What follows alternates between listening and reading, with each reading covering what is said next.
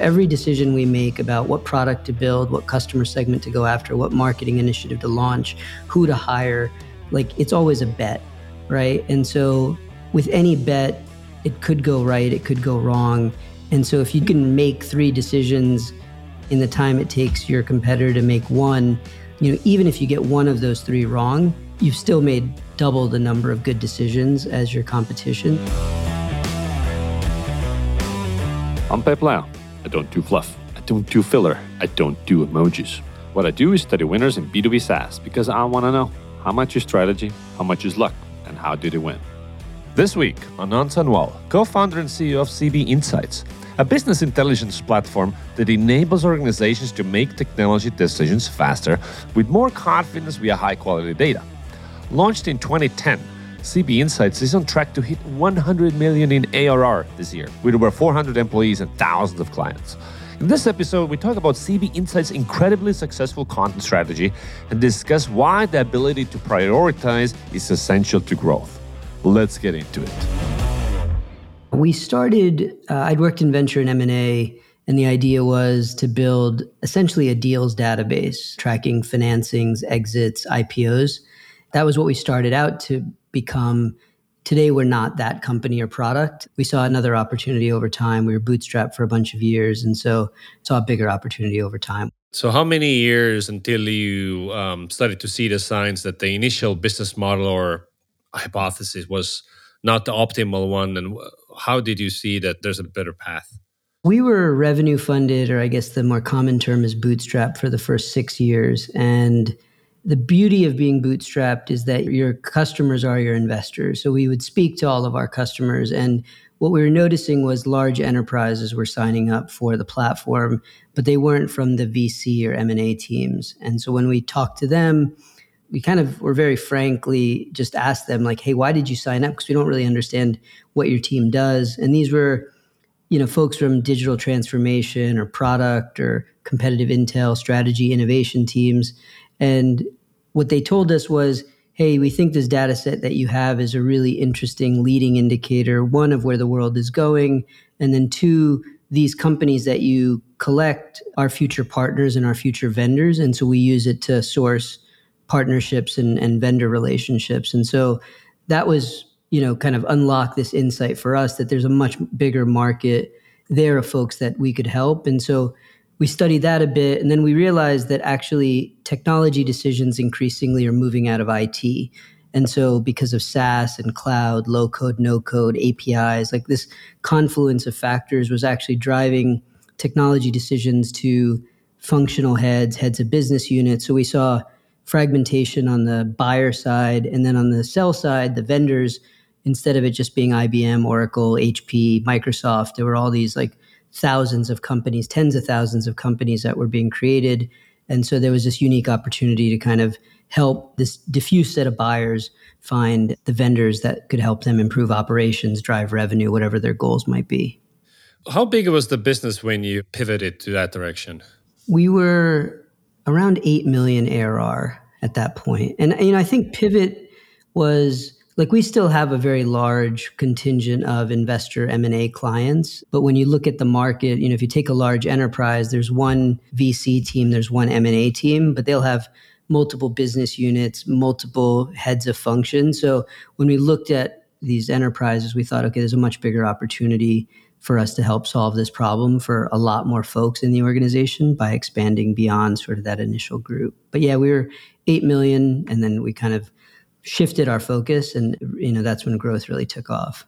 Was there also fear in the business that well what if we are you know abandoning our source of money here and like chasing uh, ghosts?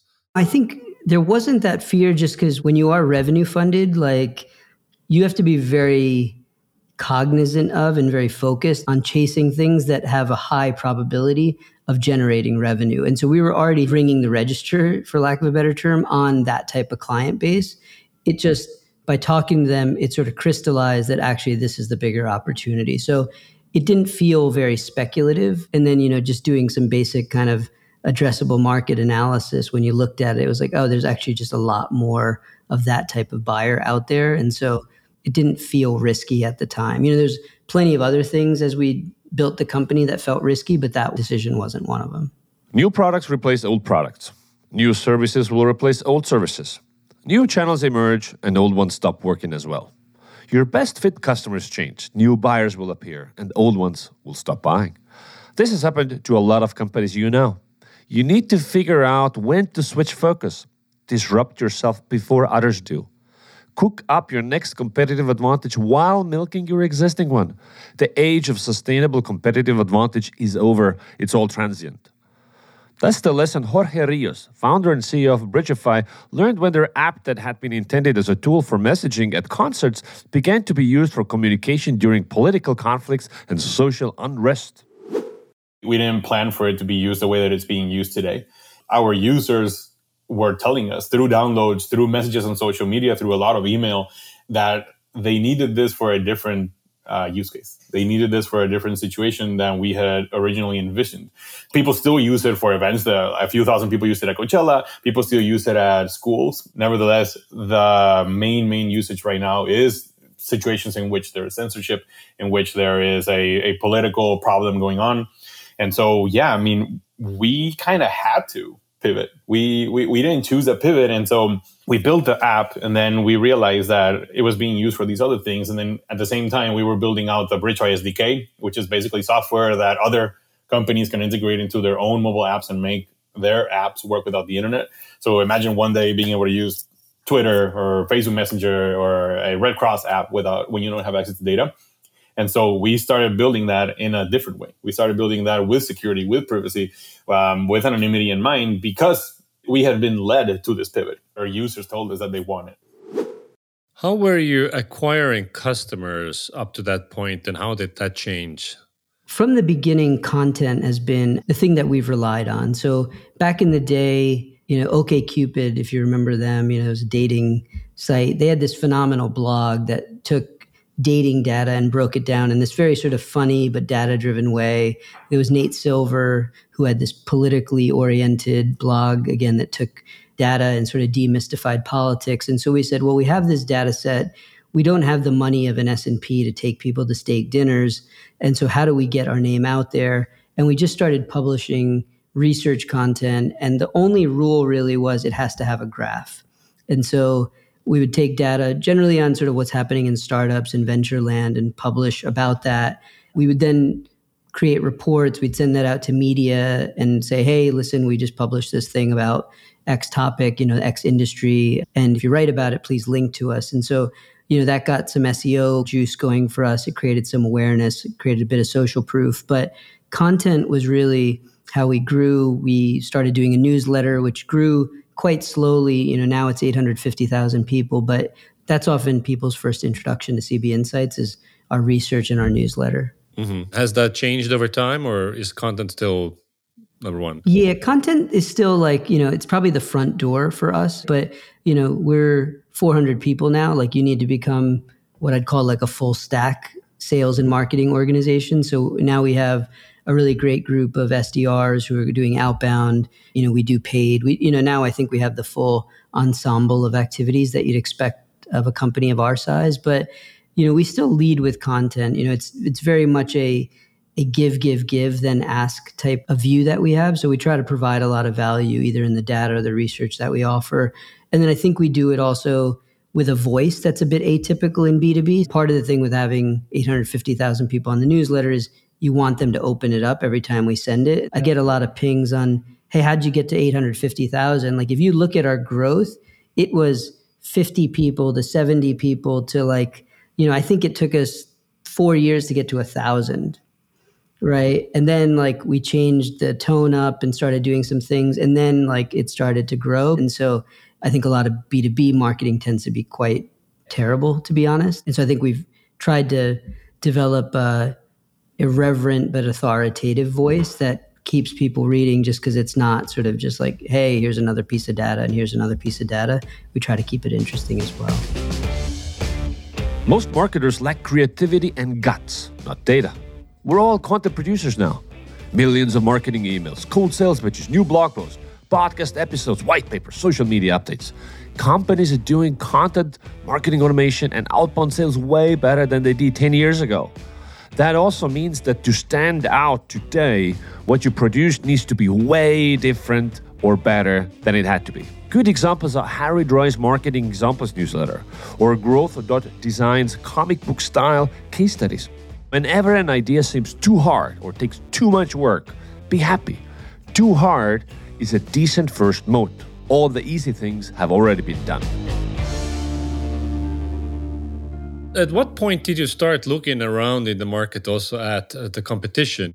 I like to think that we're competitor aware but customer obsessed, right? And so, you know, we raised a bit of money, but we still haven't touched any of that. So I think customers are definitely the investor in CB Insight. So I think we try to maintain that focus, but I think there's a lot to learn from looking at kind of what the competition does and being aware of them, right? I would I think of the market on sort of two axes. So for tech economy information is what we, you know I think we play in. There's players that focus on breadth of information, so they tend to be shallow in terms of the depth of information they have, but they cover lots of companies. And so there you'd have your kind of traditional data players like an S&P Cap IQ.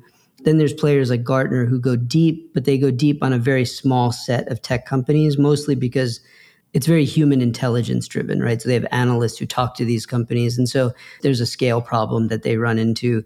You know, we figured out ways of engaging companies to actually get information from them, to get deep information about pricing and customers and why they're better than competition, but doing it in a technology driven way. So I think we're at this intersection of we cover lots of tech companies like a Cap IQ or any other data company. And then we have lots of deep information like a a Gartner, but actually at a scale that's much larger. So yeah, kind of the intersection of those two is is where we sit. What's stopping um, any of those competitors or a new emerging competitor to come and do exactly what you're doing?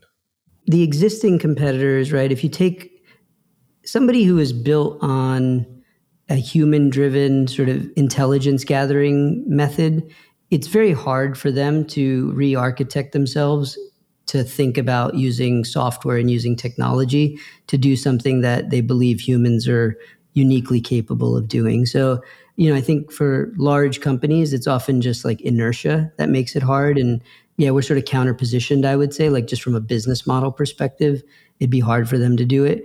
You know, I think, yeah, like a fledgling company, sure, I think like that'd be great if I think it pushes us if somebody came along you know the thing with the data with the data business which is our core is you have to have an extremely high pain tolerance to do data well right? Like i see lots of companies that want to sort of sprinkle machine learning on top of unstructured information set and hope to sell data.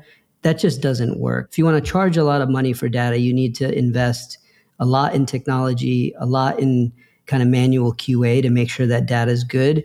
And we're just used to pain, I guess, for lack of a better term. Like we spend a lot of time building the systems to generate and create and synthesize and analyze data.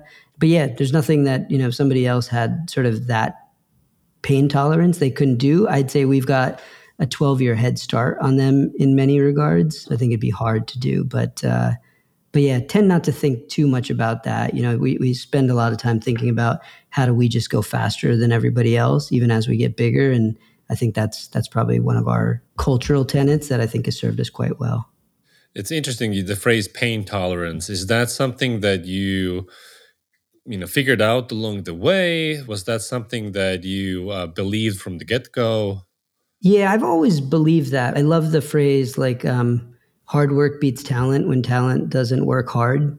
I think sometimes there's just there's no getting around just grinding it out. And I think the team we've built believes in that ethos too, right? Sometimes you just have to do things in sort of unscalable ways to get to the, the metric or to get to the result that you want. As you get bigger, I think it actually becomes easier to get seduced by over engineering things. And you actually spend more time doing that, what it tends to mask is a lack of understanding of the problem, right? So, why build some ornate cathedral of technology when you could just do it in an Excel spreadsheet really quickly? Yeah, I've never really understood why folks do that, but I think yeah, we've we've always maintained sort of that like grinded out ethos within the company, and yeah, I think it's served us quite well to be sort of relentlessly resourceful when it comes to thinking about how to approach problems.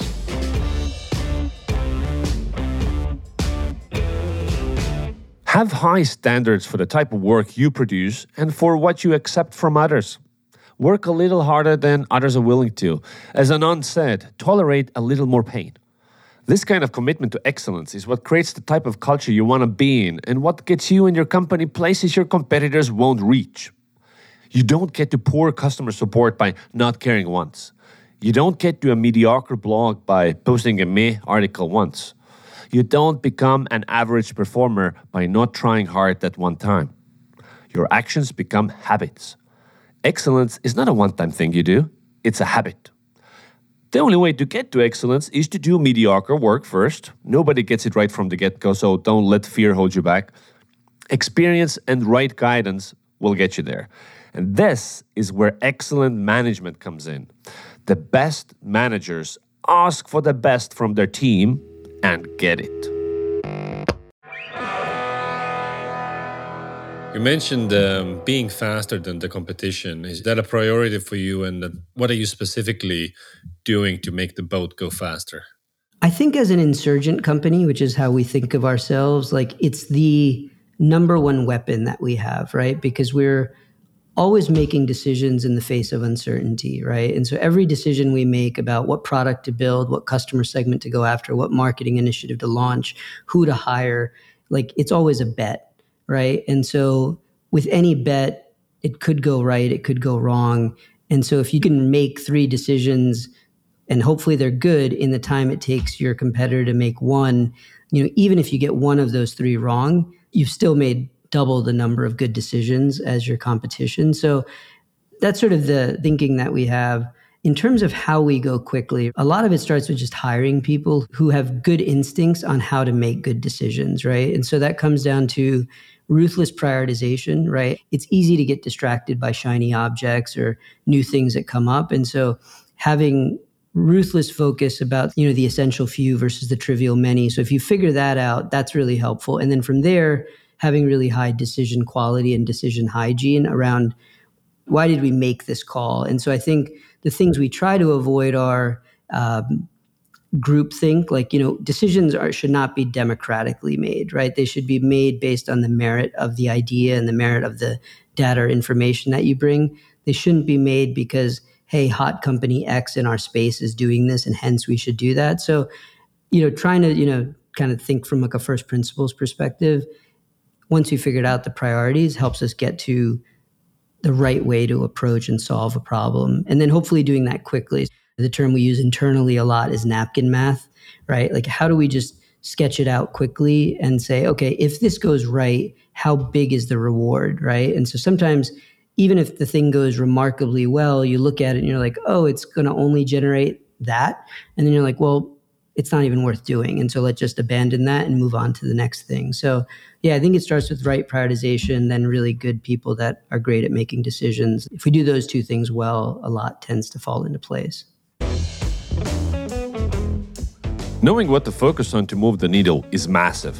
It's the difference between minimal growth and 50% growth. You could tinker with something on your website, but if it doesn't matter, the ROI on that is zero. The lever might be something else. Prioritize identifying what actually matters. It's too easy to get caught in the whirlwind. Have an ambitious vision for what you're building. This helps you prioritize and do the good work without chasing the next shiny thing. Building moats takes time, but be deliberate about which ones you're building. Here's Steve Jobs addressing Apple employees about the importance of focus and saying no to ideas that would not help them win. I know some of you spent a lot of time working on stuff that we put a bullet in the head of. I apologize. I feel your pain. But Apple suffered for several years from lousy engineering management. I, I, have to say it. And there were people that were going off in 18 different directions doing arguably interesting things in each one of them. Good engineers, lousy management.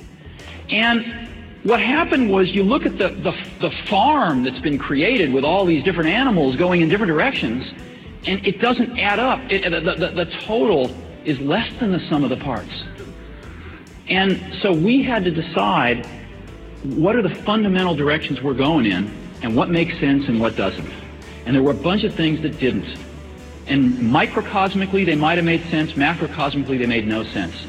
And you know, the hardest thing is you, when you think about focusing, right? You think, well, focusing is is saying yes. No, focusing is about saying no. So strategy is you know where to play, meaning like which companies you're going after and how to win. Your theory of advantage. How clear are you on on those two things and the rest of your team? We think of the moat that we can build is a data moat, right? And so we started with this machine learning derived data that we were collecting from government documents, press releases, et cetera. What happened over time, and it's actually interesting because about six years ago, we reached out to companies and said, Hey, give us your data. You know, tell us about your products, tell us about your pricing, about your competition. And it was radio silence, right? And we they didn't know who we were, right? And uh, and so we recently went back to them last year and said, "Hey, basically with the same request, right?" And what was interesting was the response has been totally different, right? And mostly because we actually now appeal to their enlightened self-interest, right? Which is CB Insights is a little bit more of a known quantity. We have a newsletter that they know is influential with buyers of technology, investors of technology, acquirers of technology. And so in the last 11 months, you know, 10,000 companies have given us really off the grid information, right? Like stuff you couldn't crawl if you wanted to. And so what's interesting is now like company X will say, "Hey, here's why we're better than company Y and Z." And company Y and Z will now see that when they come on their profile and they'll say, oh, company X is saying this about us. We need to now do an analyst briefing as well. And so this interesting flywheel has begun where companies are now giving us information because helps them get their name out there, helps them get in front of buyers, investors, etc. You know, it's everybody from seed stage to your, you know, decacorns, right? Uh, and publicly traded companies now are submitting information too. But yeah, that was something we tried to do six years ago, and people were kind of, you know, in a nice way, just told us to kind of f off just with their silence. And now I think we bring something to the table, and so they're a lot more receptive to it. What has will get more. If you rank for a bunch of stuff on Google, you will start ranking for even more stuff as content writers looking for articles to cite will find you and link to your content. Whoever manages to get big first in a category will keep getting bigger. If you look at the companies in any category, they are mostly at the top because they manage to get big faster than others. This is the law of increasing returns, a phenomenon first identified by Professor Brian Arthur. It became very clear to me that there's a phenomenon going on in technology that you didn't see so much in the rest of the economy. The sort of firms I was looking at, if one of them got ahead out of half a dozen, it could get further ahead. You couldn't predict which one would get ahead. It would start to get enough advantage that it could dominate the market and get still further ahead. It would lock in it would have so much cost advantage, or now we'd say so much user base, that it would be hard to dislodge. Microsoft got ahead with certain contracts very early in the game. They locked in a lot of the personal software in the 1980s. Similarly, other systems came along since. There were search engines like Alta Vista, as well as Google and others. Google gets ahead and began to dominate that market and now has it pretty well locked in. We now call that network effects. Companies like that set up a network of users. You want to be with the dominant network. Tell me about your uh, marketing strategy and competing on brand. Is there any underlying philosophy that guides, you know, your bets and what you guys are doing?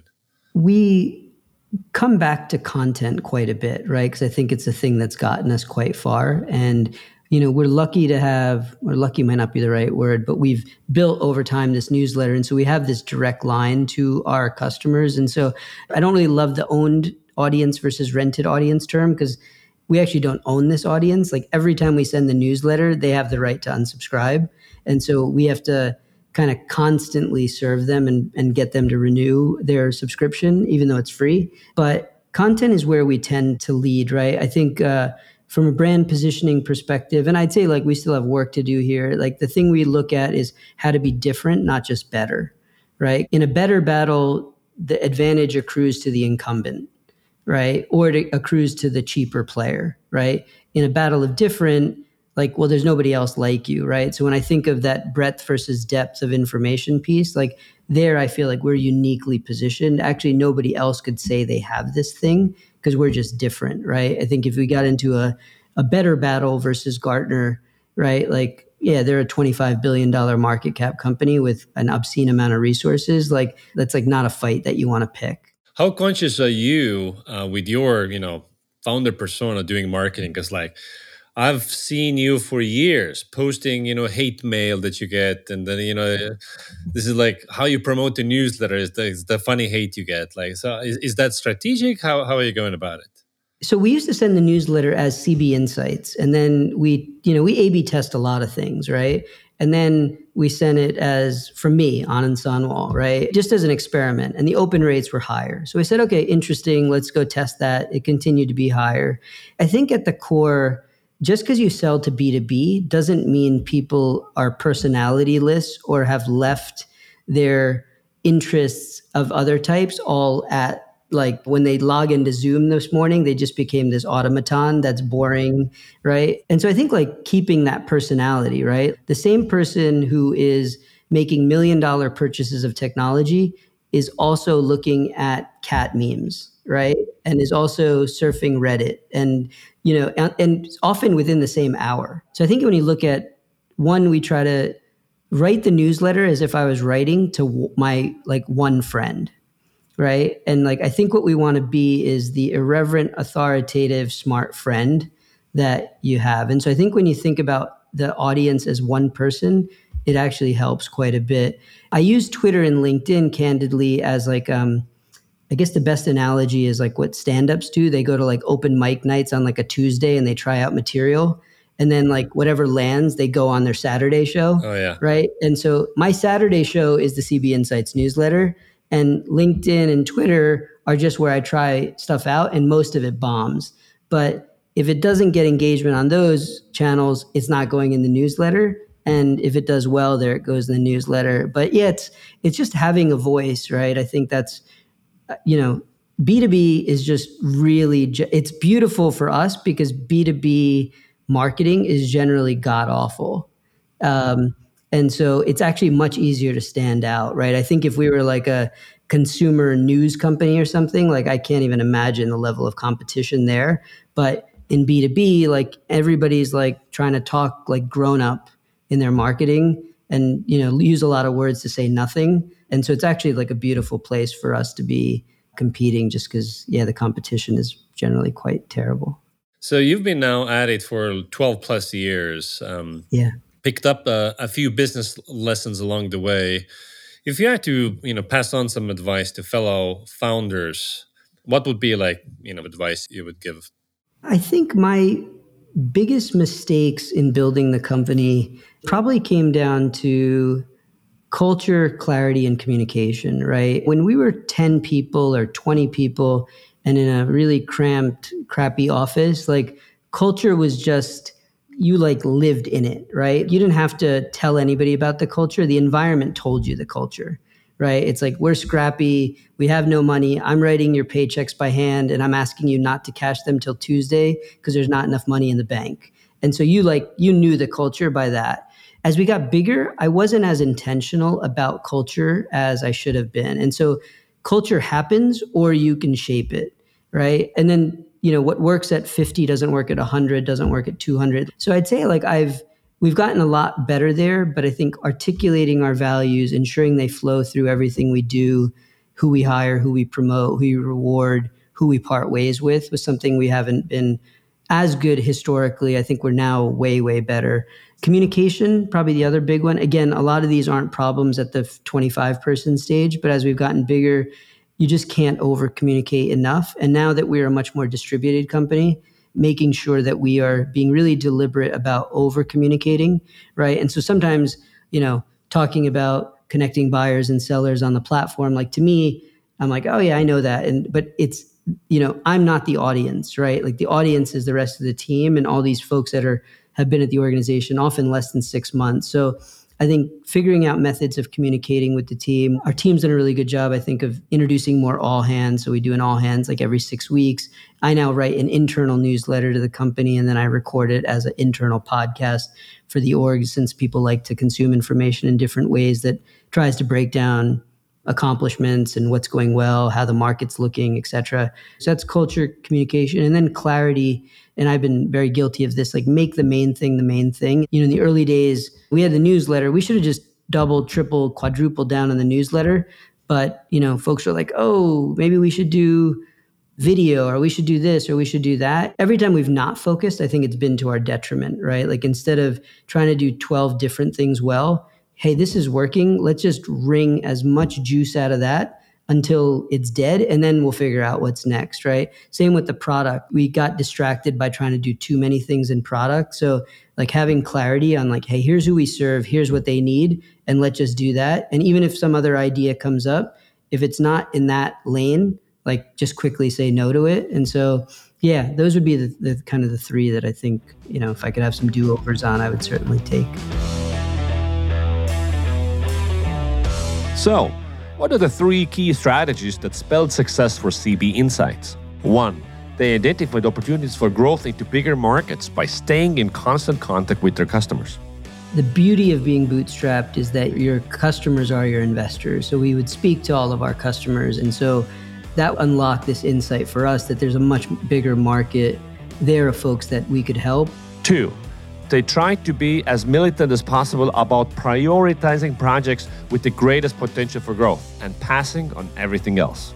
It's easy to get distracted by shiny objects or new things that come up. And so having ruthless focus about the essential few versus the trivial many. So if you figure that out, that's really helpful. Three, they created a highly successful content engine thanks to original research and a unique tone of voice. We try to provide a lot of value either in the data or the research that we offer. And then I think we do it also with a voice that's a bit atypical in B2B. You know, part of the thing with having 850,000 people on the newsletter is you want them to open it up every time we send it. One last takeaway from Anand. I like to think that we're competitor aware but customer obsessed, right? And so, you know, we raised a bit of money, but we still haven't touched any of that. So I think customers are definitely the investor in CB Insight. So I think we try to maintain that focus. And that's how you win. I'm Peep Laja. For more tips on how to win, follow me on LinkedIn or Twitter. Thanks for listening.